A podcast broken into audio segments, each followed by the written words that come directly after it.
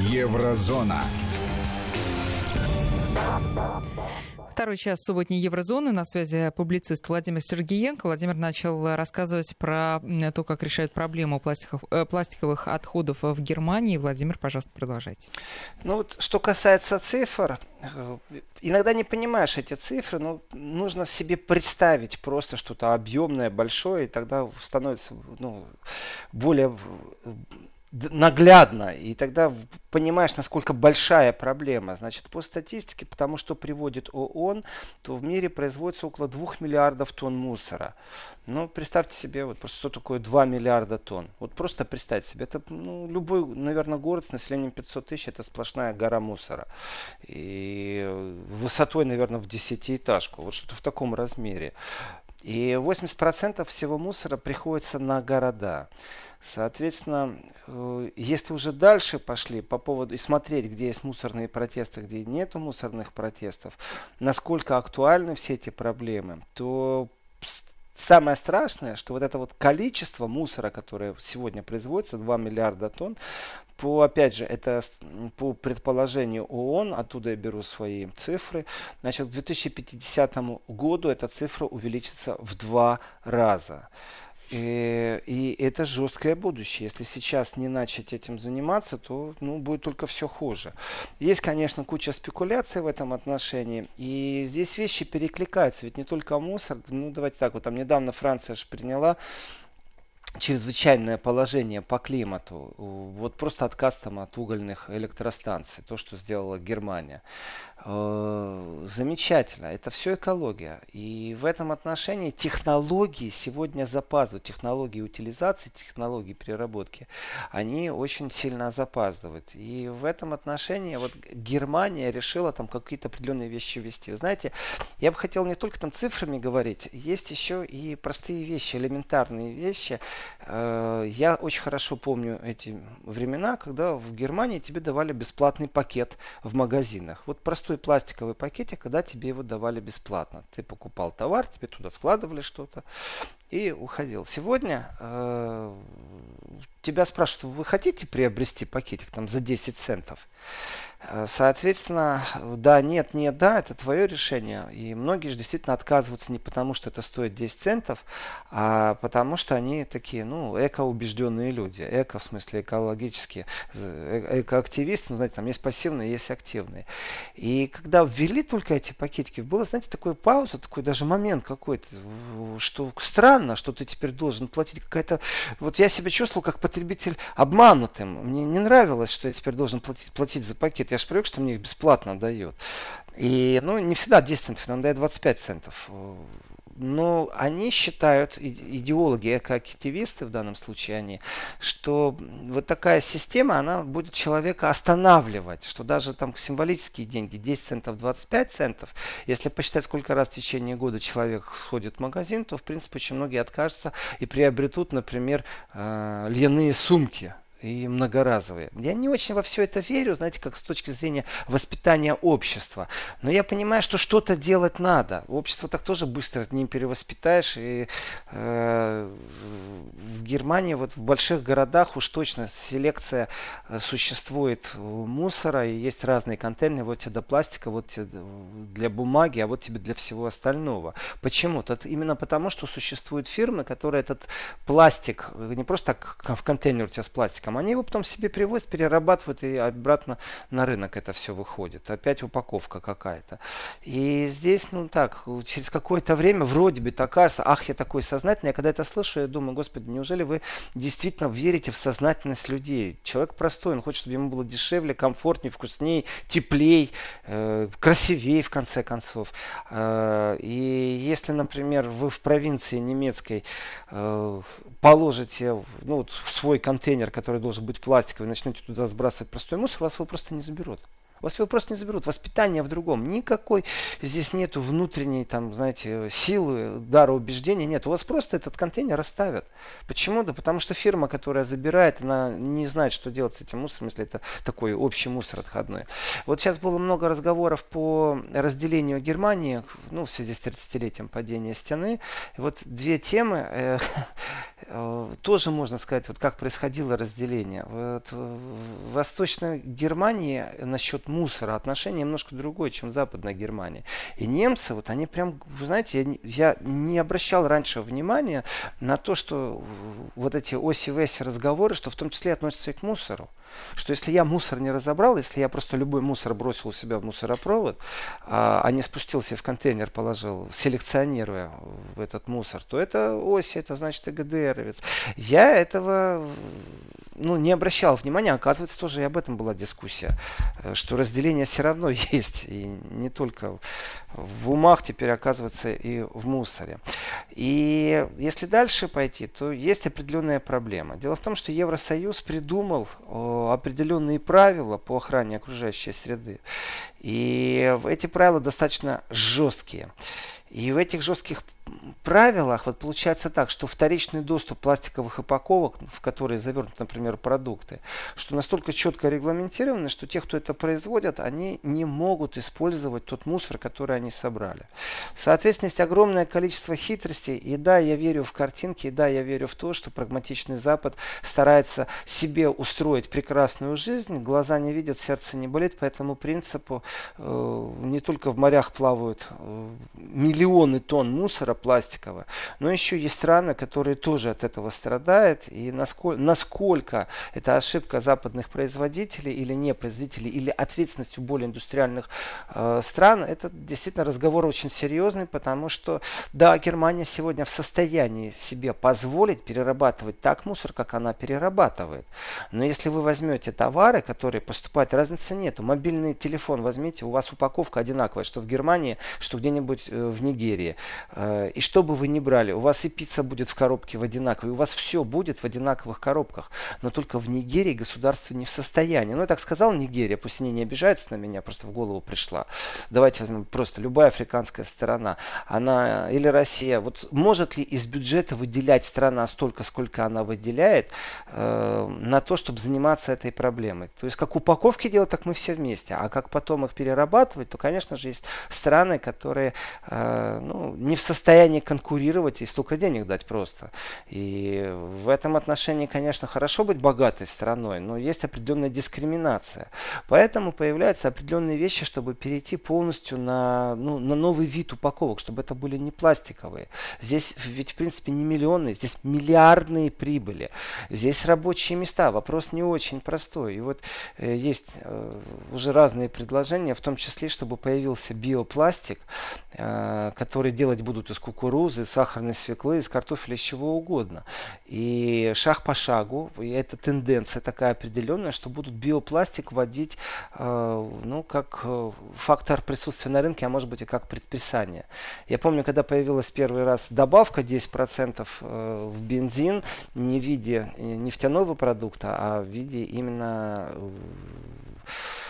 из возобновляемого сырья, то есть там обработка рапса и прочее. И в этом отношении так появилось, появилось, а теперь все пользуются, перестроили катализаторы, перестроили в машинах что-то. Вот точно так же и с упаковками. И как стимулировать это производство, как сделать, как стимулировать вторичный рынок сырья, как уменьшить количество э, отходов, это такая проблема. И очередной закон приняли, все довольны, все счастливы, и экоактивисты, потому что для них это, э, ну, тоже, знаете, маленькая победа. И если посмотреть на европейскую тенденцию, то, конечно, э, происходят такие изменения очень сильные. Вроде, с одной стороны, расширение биогазовой энергии, и там, если говорить о Франции, например, и энергоснабжение жилого сектора во Франции, по логике вещей, вообще должно перейти скоро, ну, по их задумке, на биогазовый режим. Но если посмотреть на то, что объявлено было на прошлом, ну, вот сколько там времени прошло, сколько, 10 дней, объявлено было, что в Германии построят огромное количество электрических заправок, даже не знаю, ну, станции электрической подзарядки для автомобилей. И разговор идет на миллионы, знаете, звучит красиво. В атмосферу будут меньше выбрасываться. У меня только вопрос, где они будут брать электроэнергию, потому что я уже ничего не понимаю. Если атомные электростанции не хотят, ветряки у них ограничены, то, наверное, просто каждый теперь жилой дом, как ретранслятор на, анки, на антенну, вот на мобильное устройство имеет. Э, вот так вот будут, наверное, везде стоять ветряки. Ну, я не вижу, как они это сделают, потому что количество электростанций, которые объявлены, их же, их, их же еще нужно как-то подключить к чему-то. И здесь вот тоже мне очень интересно, получается, э, перестройка, которая объявлена в Германии и заявлена, вы знаете, я вижу определенную индустриальную такую легкую революцию, которая имеет отношение к автопрому, но точно так же к производителям кабеля, потому что кабель это металл, это железо внутри, которое электричество будет вести по воздуху, это еще никто не передает. Только э, рассказы про то, что по воздуху передавать будем, что будут бесконтактные подзарядки автомобилей. То есть, представляете, вы едете по дороге, у вас в трассе что-то вмонтировано, и вы едете и сразу же заряжаетесь. То есть, вообще вечная заправка по кругу можете ехать сколько хотите. Но это пока все из области фантастики. А из реальности, ну хорошо, объявили они 10 миллионов там заправок они поставят этих электрических. А сколько тонн кабелей? Это раз. А второй вопрос сразу же задала оппозиция.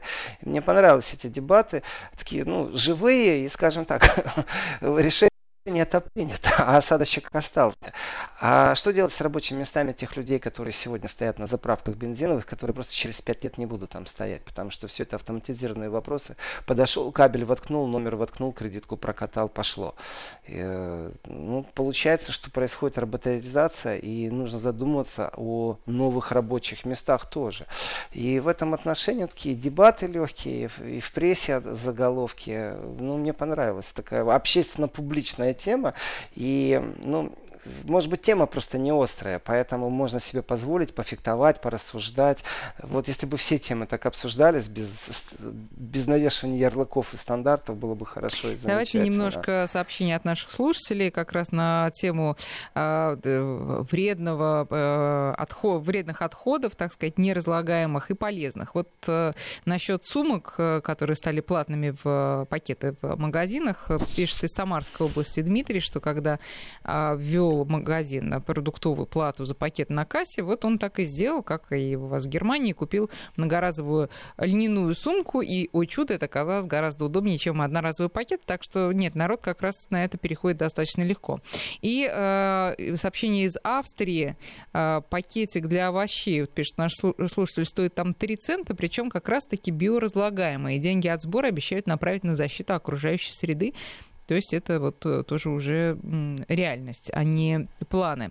Ну и а, из Белоруссии пишет слушатель о том, что а, э, эта страна отказалась от производства биодизеля, поскольку это очень затратно для государства. Ну, ничего про это не знаю, не можем э, как, проверить это сообщение, но вот наш слушатель пишет об этом. Ну, насчет биодизеля, здесь я могу прокомментировать насчет биодизеля, но вначале все-таки хочу по пластиковым пакетам и по льняным сумкам. Ну, хорошо, мы перейдем на авоськи, сейчас авоськи возвращаются снова в моду. Э, обратить внимание нужно на то, что это абсолютная инициатива сверху, под давлением экоактивистов и под давлением разговоров, то есть это на уровне планеты происходит разговор. И еще раз, чем богаче страна, тем она, конечно же, создает больше комфорта для своих жителей жителей. В этих инициативах сверху, когда правительство предписывает что-то, появление вот этих биоразлагающихся пакетиков, да замечательная вещь, кто ж против-то. А, но еще есть вот третий рынок, третьи страны, и там глобальная проблема с этими тоннами мусора, она же не решается никак абсолютно. И опять же, за цифрами можно много что прятать и не понимать, как оно выглядит на самом-то деле. Но проблема не решена. И вот в Германии, например, есть часть мусора, который добавляется, ну, я не знаю, может в России тоже есть, просто я не знаю это, но в Германии это даже как бы рекламировалось какой-то период времени, что часть мусора э, под, подбрасывается в электростанции, когда там э, сжигается что-то для выработки электроэнергии. То есть они все равно используют, все равно сжигают. А дальше разговор ученых на самом деле. То есть я мусора не вижу, но это не значит, что он не оставил след в окружающей среде. Меня тема экологии всегда интересует с двух точек зрения. Тема экологии это будущие технологии, которые, ну, дело не в том, что японские, знаете, болельщики собрали мусор после себя на стадионе. Э, все равно куда-то мусор девать надо. И что в этих технологиях действительно должно что-то измениться, время должно как-то ну, нарисовать нам нов, новые какие-то подходы в этой теме. И если приглядываться и присматриваться, кто является законодателем мод в определенных трендах, то да, еще раз, здесь не только там селекция мусора и наш человеческий подход, сколько купить или не сколько не покупать этих пластиковых пакетов, но и то, что будет оборудование приходить из Германии, э, потому что они на уровне правительства об этом задумываются, это научные разработки, это технологии. А второй пункт, который меня всегда интересует с этой точки зрения, почему никто не поднимает вопрос на международной арене, что вся планета должна сбрасываться и платить деньги России и Бразилии за те леса, чтобы если начинаются пожары, то это не только на плечах России, не только на плечах э, Бразилии, потому что планету очищают легкие этой планеты, сколько океан вырабатывает и чего и как он вырабатывает, а деревья растут вот таких две большие пары легких этой планеты, это Россия и леса Амазонки, все, больше нету. И вот эти две темы я всегда трепетно наблюдаю, когда же уже начнут этот вопрос поднимать, что в принципе нужно создавать совместные институты по охране э, лесов, которые именно совместные на международной площадке, э, которые будут контролировать и развивать определенные взаимодействия. Только финансирование должно быть международное. Это всю планету интересует, а не только э, Россию, ее леса или только Бразилию. Вот здесь я вижу определенную нечестность, но я думаю, и до этого когда-нибудь дойдет. Вот. Что же касается биодизеля, насчет закрыли, не закрыли, знаете, это, э, я еще раз говорю, всегда не понимаешь, то ли там коррупция скрыта, то ли это действительно какая-то отрасль, которую поднимать надо. Но я очень хорошо помню разговоры, когда бегали, искали, и это еще даже Польша не была в Евросоюзе, и, и понятие шенгенской визы не существовало. И что западные предприниматели усиленно искали, потом это касалось уже и Украины, поля, которые можно засеять рапсом, выращивать, потом выяснялось, что э, одноразовые акции у тебя на два года взяли в аренду поля, засеяли чем-то, уехали, а потом выясняется, что там ничего не растет. А вообще нужно ли это? Дело в том, что да, биопроизводство, биодизель это не дешевая вещь. Не потому, что вот посадили, собрали урожай, а потому, что эта земля дальше там может не плодоносить определенное время. И то, что под паром она стоит не год и не два, а там четыре года, например, чтобы восстановить полностью свою питательную атмосферу для чего-то.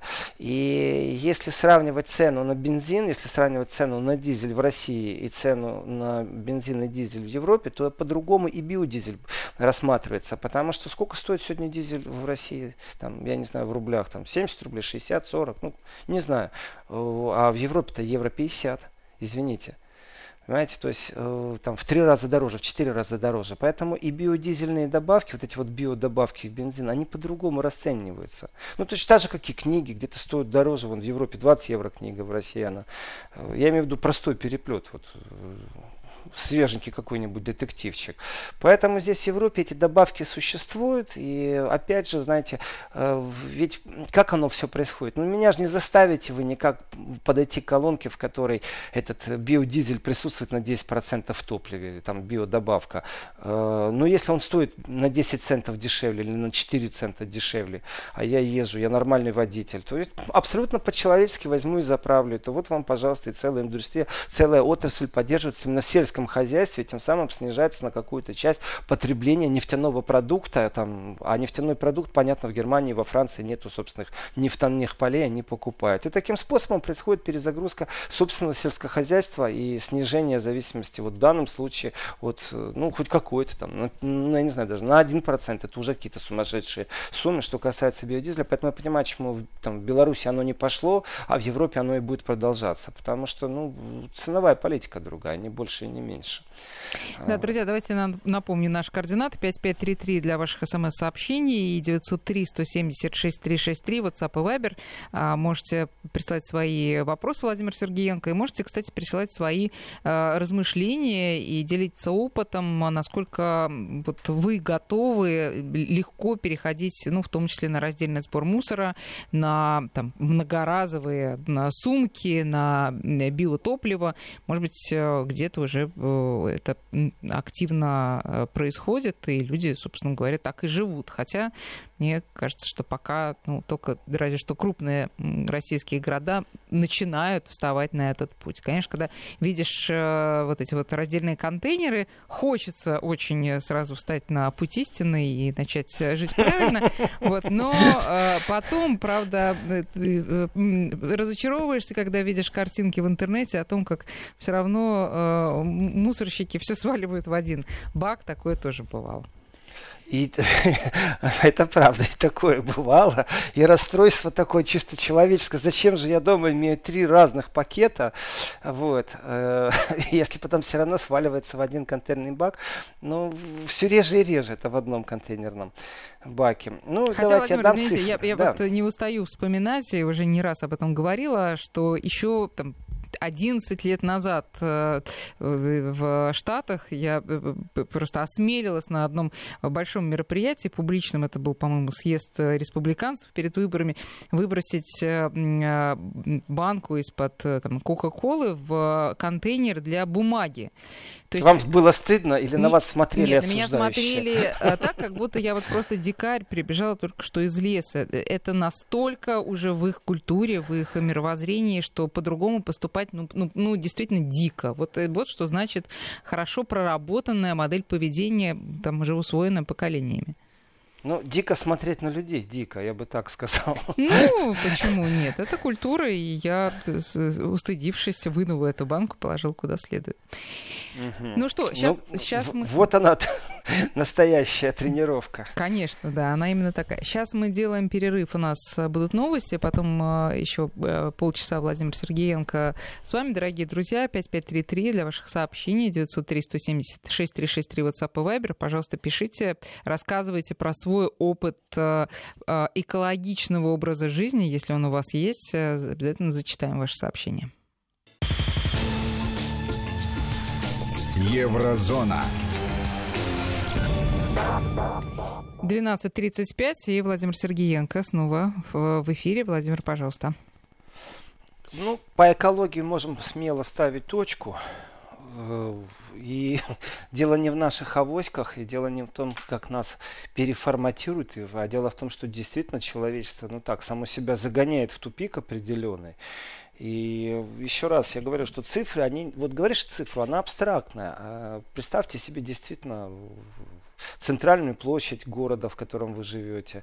Представьте себе вокзал, и вот он полностью забит мусором. Вот э, тогда становится понятно, о чем идет речь. Вы знаете, многие, и... вот наши слушатели, как выяснилось, хорошо это себе представляют, и поэтому живут э, правильно. Вот давайте я несколько сообщений зачитаю. Э, наоборот, пишет э, из Архангельской области э, Татьяна, в провинции людям не придет в голову все время покупать новый пакет. Их используют до дыр, даже скотчем заклеивают. А, пользуются складными сумками, пишет уже другой слушатель. А, вот, и еще... Ну, примерно вот все одно, но это вот самая сознательная, видимо, часть нашей аудитории как раз пишет о том, что а, э, не используют неразлагаемые товары, в том числе, ну, что касается пакетов, по крайней мере. И вот еще из Москвы а, вот прямо сейчас даю отсортированный мусор в парке Северная Тушина. Уже три года наша семья раз в месяц дает на вторичную переработку пять видов пластика, бумагу, металл, стекло и так далее. Конечно, есть неудобства по хранению всего этого дома а, в квартире эфире, но вот э, точно известно, что там некая компания это возит на переработку и даже детей учат определять тип пластика. Вот так вот. Владимир, умеете ли вы определять тип пластика? Да, умею, честное слово. Честное вот, слово, вот, а я нет. Да, умею. Это очень просто. Э, и просто потому, что существует маркировка на пластике специфическая. И по этой маркировке, э, это предписано законом, я сейчас говорю о евростандартах, э, сразу понятно, что у вас за упаковка. Другое дело, что я при покупке никогда на это не смотрю. Вот честное слово. Для меня не играет роли, в какой упаковке продукт, который я покупаю. Есть люди, действительно, которые, ну, их называют такими биофанами. Это у них все биологически чистое должно быть. Одежда, еда, упаковка. Э, ну, я не такой сознательный. Но, тем не менее, сертификацию и вот этот вот значок специфический, конечно же, я могу опознать, конечно. Э, знаете, в этом отношении, э, Катя, ведь разговор, он кажется, что это такой не очень актуальный разговор мусора. Это, в принципе, и политический разговор, очень политический разговор. И на уровне муниципальных, и на уровне уже государственных э, чиновников. Это разговоры международные, потому что вот опять же, вот мы говорим о мусоре, это не только пластик, а мусор в виде э, ядерных отходов, это тоже мусор.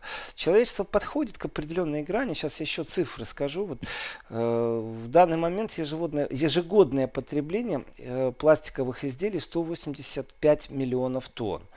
И вот здесь фраза, конечно, потрясающая. Знаете, там британские ученые, а это все-таки британская консалтинговая фирма HAS Market, она говорит, что к 2030 году это уже будет 400 миллионов тонн в год. Э, и дальше, вот меня вообще удивило, насколько тема может быть смежная с другими, с темами, как это все пересекается. А ведь у нас новая климатическая политика. У нас она настолько новая, что сегодня страны, которые продают нефтяное сырье, они должны задуматься очень хорошо о том, что они будут делать через 30 лет. Э, потому что вполне возможно, что спрос на нефть очень сильно упадет. Очень сильно. А если э, падает спрос, то падает сразу и добыча. Нефть будет тоже сокращена. Соответственно, те, кто производит пластиковые изделия, у них будет просто меньше сырья для производства. Тоже, знаете, такая вещь очень интересная. И тоже все это в будущем. если мы превратимся в сознательное человечество, которое по там, разнице мнения предписано это законом или, или это все-таки внутренний мир ощущения, и мы меньше будем гадить на этой планете, то это же хорошо, это просто замечательно, так и должно быть. Ставим точку на, на определенных трендах. А, э, извините, Владимир, можно да. еще? Это вот все Давайте. наши слушатели не отпускают вас с этой темы. Но это уже про энергопотребление. Вот э, Александр из Евпатории пишет, сейчас в Евпатории 21 градус, в квартирах 26, батареи как кипяток, жарища, э, газ не жалеют. Включил кондиционер, чуть полегчал. В Европе бывает такое, что топит, жарко, топит, мы включаем кондиционер, двойное потребление энергии. Вы знаете, я не раз сталкивался с такой проблемой, конечно же, что батареи жарят неимоверно, и приходится зимой окна открывать, конечно же, кондиционеры включать.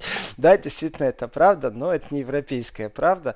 Э, я очень хорошо помню фильм, в котором это первый раз, когда я не понял, что происходило, потом много раз уже это видел. Э, Алан Делон закрывает э, такой пробочкой рукомойник, набирает воду, потом моет руки, ну, набрал вот в рукомойник он воды, помыл руки, потом пробочку вытащил, воду слил. Тем самым струя в кране не льется, пока он мыл руки. А мы же как зубы чистим? Открыл воду и вперед, и зубы чистишь. Это все очень просто регулируется, появляются счетчики, и когда ты видишь, сколько ты платишь за воду, и сколько ты можешь не платить, кто-то экспериментирует, кто-то не очень, но счетчики очень быстро ставят все на места. И, в принципе, кто-то не научен, кто-то научен, там, зубы чистить под струей воды, но все зависит от цены, и сколько государство, и как оно все это считает. В Советском Союзе не считали воду. Сейчас же у нас капитализация, и есть вещи, которые принадлежат государству, а есть вещи, которые далеко не государству принадлежат, а частным компаниям. А частные компании очень хорошо умеют придумывать э, и считать, э, как э, заработать деньги. И в этом отношении, когда счетчики появляются на батареях, очень быстро начинаешь, ну еще регуляторы нужны, чтобы уменьшить эту Э, подачу горячей воды, то очень быстро начинаешь. Так вот, да, есть определенные мифы, но эти мифы это не только там, знаете, в кругу знакомых, это действительно мифы, которые разрушать надо, но были опросы, оправдали, что немцы, когда купаются, что они купаются по очереди в одной ванной с водой. Ну, то есть набрали в ванну воды, вначале купается самый младший в семье ребенок, ну и вот так вот по очереди все покупались для экономии воды. Э, насколько это миф? Это миф, конечно же. Но если кто-то мне скажет, что таких людей нет в Германии, я не поверю. Конечно же, есть. Э, просто их, ну, очень мало кто так действительно поступает. Но с точки зрения стоять под душем и выключить душ, пока мылишься, а не чтобы ты отошел в душ а, в сторону, а он льется дальше, а ты мылишься, то по статистике больше 50% выключают воду, когда мылятся. И это все вещи связаны, но абсолютно никак не с сознанием человека, а с счетчиками. Точно так же воспитание населения происходит очень жестко, в жестких рамках. И поверьте мне, на дорогах тоже будет порядок, рынок. И вот я понимаю, что в Москве изменения уже тоже произошли. Я могу сказать, что как водитель я наблюдаю на изменения скоростного режима, а также пересечения сплошных, да, после того, как поставили огромное количество камер и штрафы стали существенные. Потому что просто в Европе эти штрафы такие, когда ты нарушил скорость на 20 километров, а тебе как дали штраф такой, знаете, там больше 20% твоей зарплаты, то ты задумаешься о том, как ты будешь ехать в следующий раз, и сколько у тебя права стоит, когда их отнимут. И в этом отношении вот это вот воспитание рублем или евро, как хотите, конечно, очень важный момент. И безалаберность этих батарей, которые, да, от вольного топят, но на самом-то деле так не бывает, что никто за это не платит. Ну так не бывает. И газ, который отапливает батареи, кто-то должен оплатить. Где-то государство это оплачивает, где-то дотация, все так дешево, все так хорошо. Но на самом деле в этом отношении Европа бережливая, ну вот с разной точки зрения, там бережливая, не бережливая. Да, это наука, которую вбили очень просто. Поставили счетчики на батарею и поставили регулятор. Так вот у меня проблема другая. У меня проблема в том, что у меня большой котел обогрева в моем доме, он так запрограммирован, что он начинает с 10 вечера переставать отапливать помещение. То есть он вообще не топит. И ночью холодно. И немцы очень многие спят под одеялами, а в квартире холодно. И даже есть целая философия. Вы спите в прохладном помещении, ваш сон намного лучше, здоровее. Сон здоровее и лучше не в прохладном помещении, а когда с воздух свежий.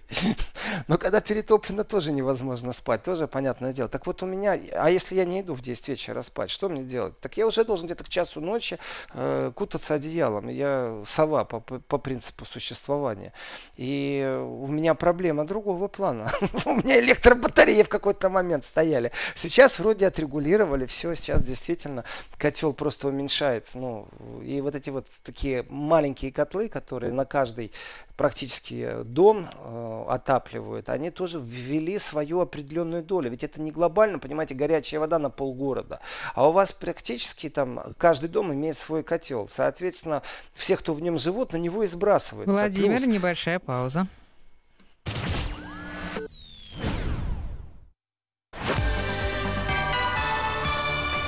Вести ФМ. Да, пожалуйста. Плюс не забываем, что это был очень такой сильный э, тоже скачок, индустриальный, создание рабочих мест. Не надо покупать эти котлы там, в Евросоюзе, ни в Польше, ни в Чехии, ни в Германии. Самому производить надо. Это тоже такие ошибки глобальные. Э, ну, на два года позже их вводить. И вот, пожалуйста, потом предписание, потом обновление модернизации. И те, мол, старые котлы плохие, а теперь вот у нас новые, хорошие, они там по-другому работают. И с таймером, и с смс уведомлением о том, что нужно его дозаправить. Но на самом деле это и подхлестывает и промышленность. И это определенная хитрость, это наука, как подхлестывать промышленность вот такими простыми бытовыми вещами. А насчет кондиционера, нашему радиослушателю искренне соболезнования, понимаю, как это бывает. Но в батарею надо вставлять просто регуляторы, даже если счетчиков нет. И тогда будет вам счастье.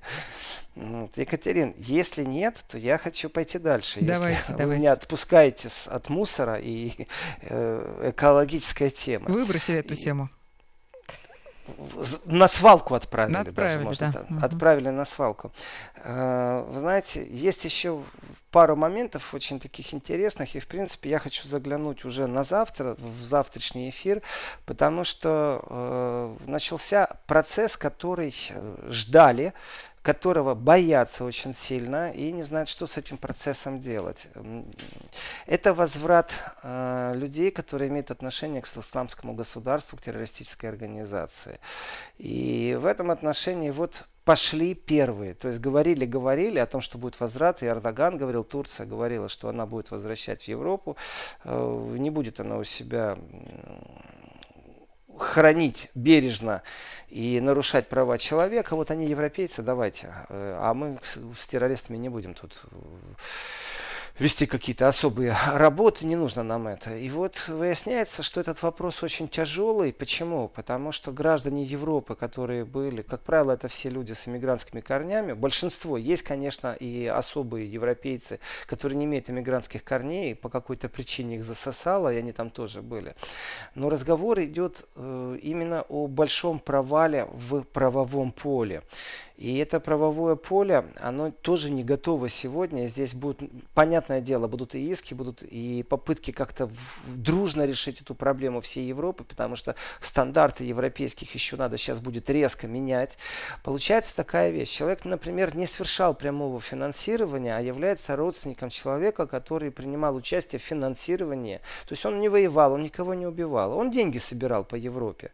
И собирая эти деньги по Европе, он, ну, ну как сказать, тоже совершал преступление. А вот теперь родственники этого человека. На самом деле разговор идет о том, что существуют люди идеологически очень сильно, ну скажем так, не разделяющие с нами наших базовых ценностей. Вот так я бы сформулировал. Еще раз, терроризм не имеет э, лица, не имеет границ, не имеет гражданства, не имеет религиозной окраски. Терроризм разный бывает. Но вот что касается террористов, ИГИЛ, то здесь проблема огромная. И почему я говорю о правовой проблеме? Потому что никто не знает, что делать, например, членами семьи.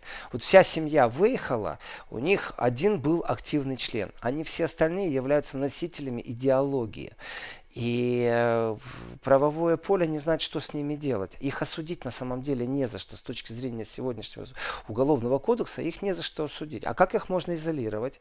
Хорошо, пошли дальше. Допустим, вы не можете их осудить, вы не можете их изолировать. Но следить-то за ними надо. Опять, какая правовая база?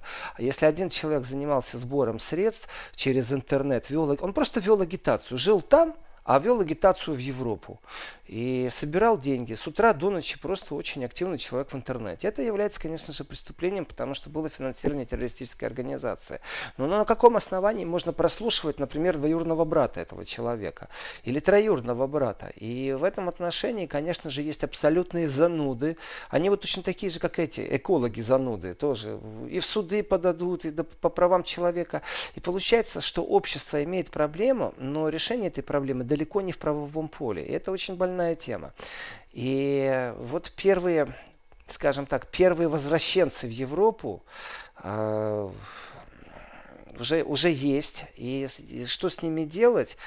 И здесь я опять вернусь уже не к, к тому, что вот я хвалил сейчас Германию, говорю, Германия стремится там, быть законодательницей моды э, что, с точки зрения экологии. И вот здесь вот Германия далеко не является не просто законодательной моды, а Германия очень сильно опаздывает. Мало того, э, тема табу, которая присутствует на, ну, на этой вот линии раздела общества, она достаточно сильна, и политики тоже э, ограничены вот этой вот темой табу, и получается общество разделяется на, ну, на скажем так, на консервативно-радикальных и э, либерально-наивных, по-другому я их тоже не назову. И что делать с этой ситуацией, не знаете, представьте себе, как одно из э, таких вот очень странных, экстравагантных э, отвлечений.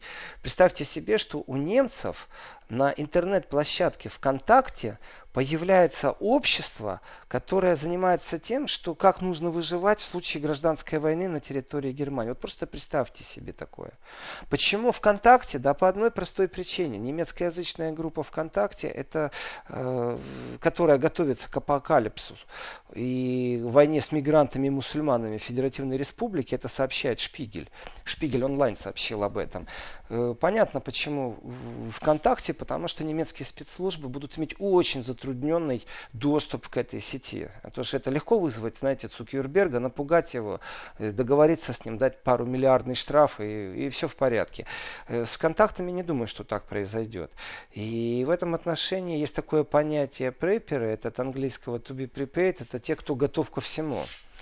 Так вот эти вот преперы, которые готовятся к войне, это как тоже определенный отголосок проблемы того, что возвращаются люди причастны или сопричастны к исламскому государству в Европу. И это, скажем, разговор очень серьезный. И завтра я расскажу о группах э, самообороны, которые в Германии существуют. Тоже такая тема, которая вроде бы как есть, а вроде бы как ее и нет. Да вам, ребята, кричать надо на эту тему. Вам с утра до ночи обсуждать надо, что у вас творится. Потому что боевики и штурмовики в любом виде в Германии это табу не с точки зрения общественной дискуссии, а это табу с точки зрения привлечения власти. И только власть имеет монополию на насилие. Все, точка. Если кто-то другой это имеет, и Германия имеет свою печальную историю с появлением своих групп самообороны. Но об этом поподробнее завтра. Вот. И э, еще могу сказать такую вещь, что э, меняется общество, меняются темпы, меняются э, границы. Так вот, оказывается, мне, мне друзья рассказали, что я в своих комментариях и в своих э, рассказах о том, как была Германия разделена когда-то и как она разделена сейчас, то у нас проблема еще и в другом. Например, газеты в Берлине продаются. Те, которые выпускаются на Востоке, они и продаются на Востоке. Там две газеты, там берлинские газеты, Курьер и Берлинская. Э, они продаются на Востоке. А те, которые выпускаются в Западном Берлине, они продаются только в Западном Берлине. Тоже очень интересный момент. И сейчас такой скандал. Здесь пошла рубиловка межгазетная. Э, идет раздел рынка. Идет очень сильная грязеподача. Э, очень сильно оплевывают друг друга. Метают, так скажем, фекалии на вентилятор в сторону друг друга. Но борьба пошла не на шутку. Но оказывается разделение даже есть сегодня в тем, кто занимается пропагандой, то есть в газетчиках. Это такой момент очень специфический. Да, но я думаю, вы э, тему разовьете тоже завтра. И напоминаю, что завтра программа Еврозона начнется, как обычно, в 11 утра. Завтра будет... Я уже, уже в студии буду. Да, хорошо. Владимир, Владимир Сергеенко был с нами. Спасибо большое, Владимир, и до встречи в воскресенье. Спасибо большое. До свидания. Еврозона.